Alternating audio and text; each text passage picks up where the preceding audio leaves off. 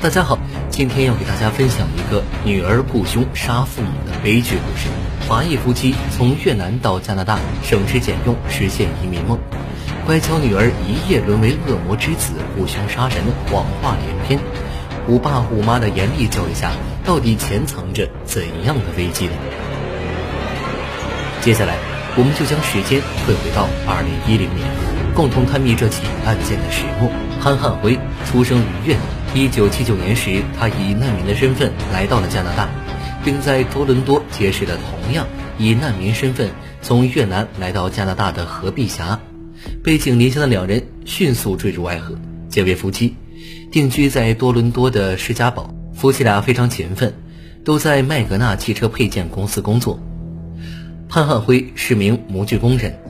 何碧霞则负责根据模具做出配件。一九八六年，潘夫妇迎来了爱情的结晶，为女儿取名詹妮弗。一九八九年，两人又生下了儿子菲利克斯。经过多年的奋斗努力和辛苦攒钱，潘汉辉一家过上了中产阶级的富裕生活。二零零四年，夫妻俩在安大略省约克区购买了一栋大房子和两辆车，分别为奔驰和雷克萨斯。同时，他们还有二十万加元的存款。和许多亚裔移民一样，潘夫妇想要给到孩子们最好的生活和最好的教育，试图培养出优秀的下一代。而两个孩子也很是争气，儿子菲利克斯如愿考上了加拿大名校麦克马斯特大学，学习父母规划的机械工程专业。女儿詹妮弗虽然不擅长学习，但却有着自己的特长和理想。她从四岁开始学习钢琴，练习花样滑冰，获得过很多奖项。并梦想成为奥运冠军，可惜的是，他在一次训练中韧带严重撕裂，冠军梦也戛然而止。若时间定格在彼时，潘汉辉一家的生活算得上幸福美满。但2010年11月8日，几声枪响让这个家庭从天堂坠入了地狱。2010年11月8日，一场阴谋正在夜色的掩护下悄然进行。晚上八点三十分左右，潘汉辉。照例看完新闻上床睡觉，九点三十分和朋友跳完舞的何碧霞回到家中，十点零二分书房的灯亮了，十点零五分有三名歹徒持枪闯入屋内，胁迫潘夫妇来到客厅。由于儿子菲利克斯在外上学，当晚并不在家，其中一名歹徒便挟持着珍妮弗走向楼上的房间寻找现金。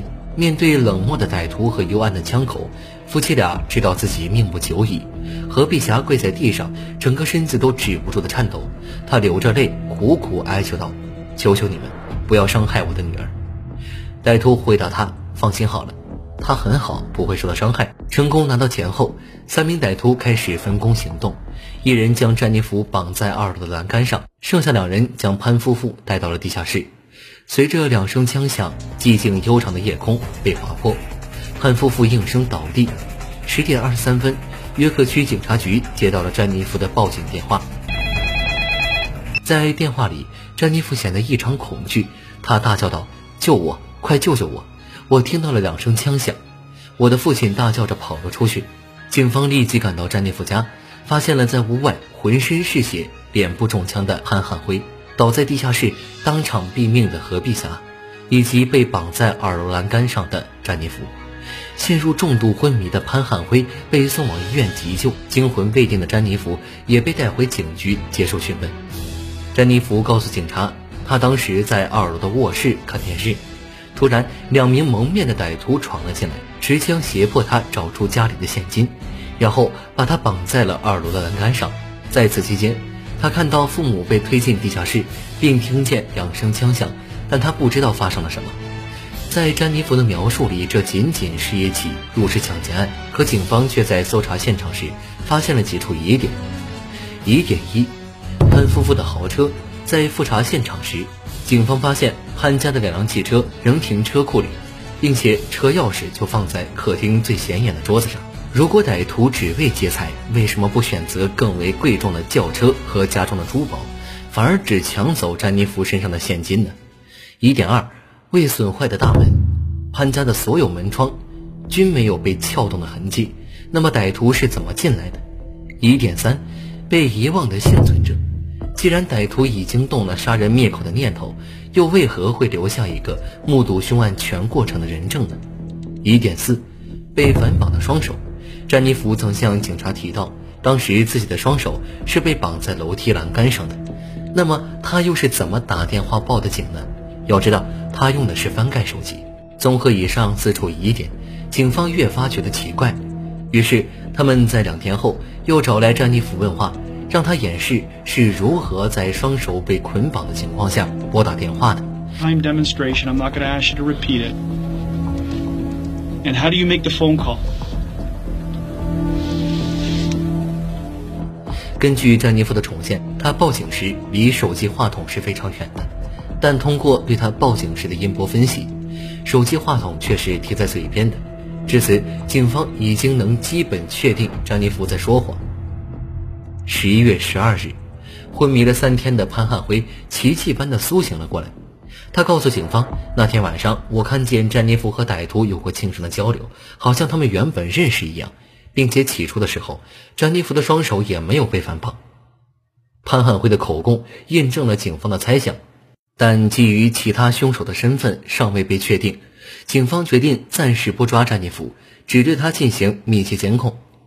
十一月二十二日，做了大量调查取证的警方第三次传唤了詹妮弗，预备戳破他的谎言，让他坦白事情的经过。起初抱有侥幸心理的詹妮弗拒不承认。直到警方拿出了他与歹徒通讯用的手机，以及上面留有的大量短信和通讯记录，詹妮弗才供认不讳，并且花了四个小时向警方叙述全过程。他说：“那些歹徒的确是我花钱找来的，只不过我找他们来的目的是为了杀我自己，因为我一直都活在父母的控制下，早就不想活了，但我又不敢自己动手，所以就制定了这个自杀的方案。可没想到他们搞错了目标。”无论詹妮弗的话是否属实，警方都已经有了足够的证据将她逮捕。二零一一年春天，警方根据詹妮弗的手机通讯记录，锁定了其余四名嫌疑人，并将他们一举抓获。二零一四年三月十九日，案件正式审理。庭审期间，共有五十多名证人出席，两百多件证物被呈上法庭。可即便是这样，詹妮弗仍旧不断的认供翻供，试图洗脱罪责。但在法律之下，一切罪恶终将被审判，詹妮弗也不例外。他与其他三名开过枪的歹徒一起谋杀罪名成立，被判无期徒刑，二十五年内不得假释。另一名未开枪的凶手被判十八年有期徒刑。当法锤落下的那一刻，詹妮弗说：“我想要家人在我身边，我想要他们能够接纳我，我不想孤独的生活，我不想他们抛弃我。”父亲潘汉辉则表示。当我失去妻子的时候，我就已经没有了女儿。有人说我能活下来是幸运的，但我觉得我已经死了。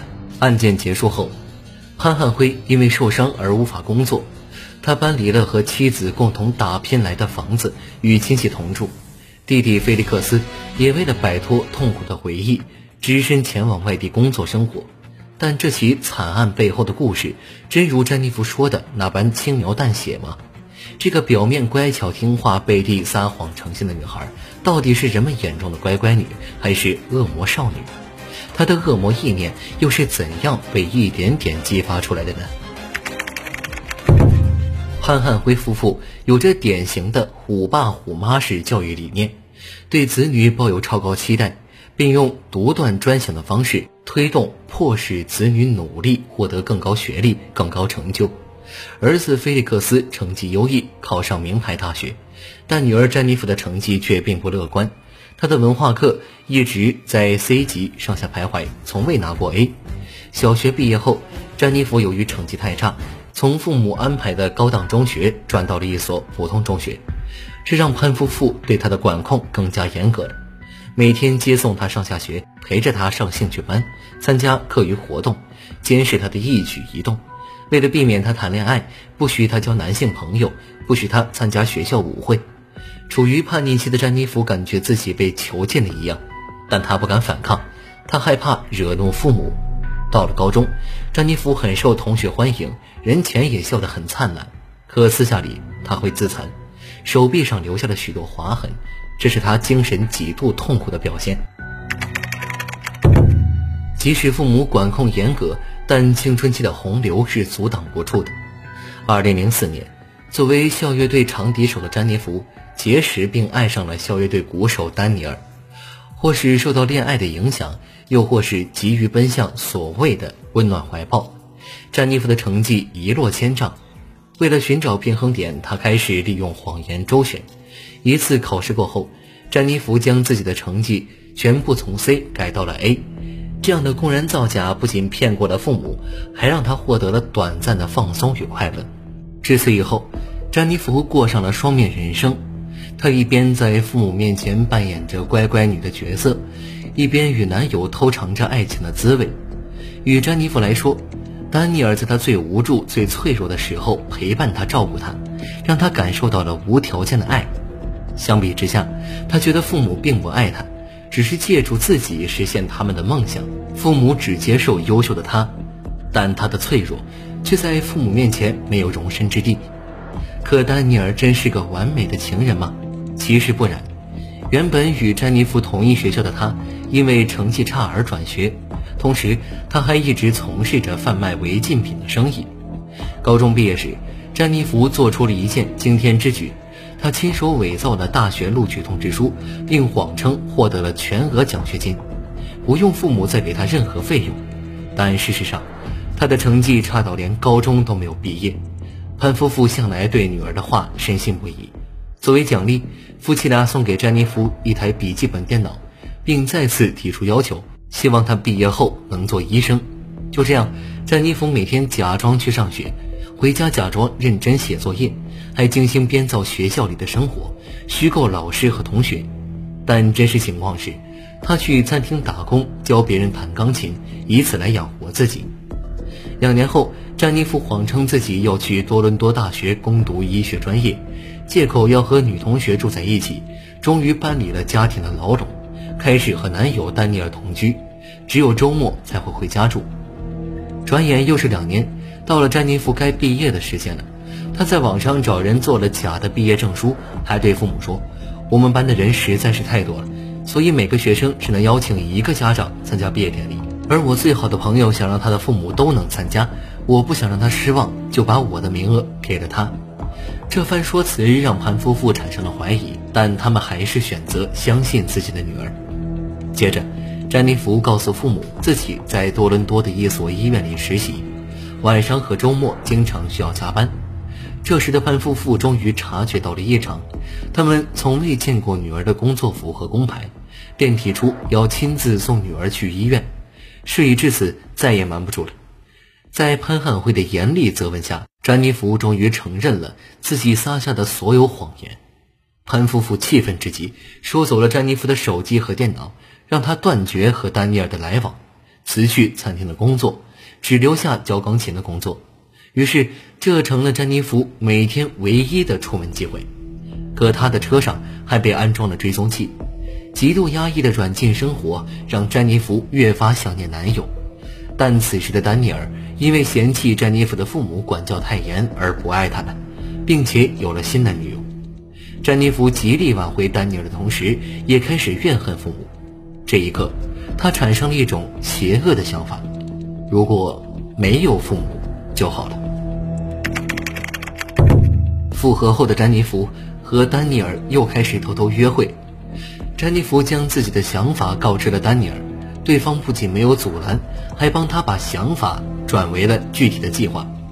起初，詹妮弗有些犹豫，但一想到如果父母去世了，自己便可获得自由。和继承约五十万美元的遗产，他就为之心动。经过商议，两人决定雇凶干掉潘夫妇。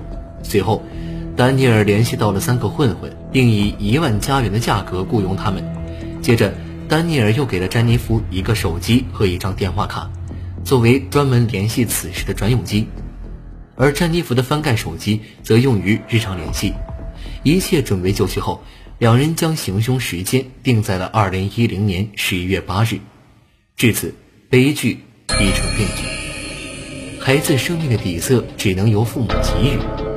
教育，归根究底是一场亲子之间生命的链接，由生命影响生命，由生命抚慰生命，也由生命引导生命。缺乏亲密的亲子关系，缺乏品德教育，缺乏无条件的爱，哪怕看起来再优秀的父母，再优秀的孩子，都逃不过金玉其外，败絮其中的教育本质。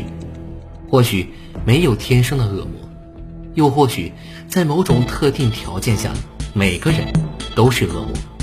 我们下期再见。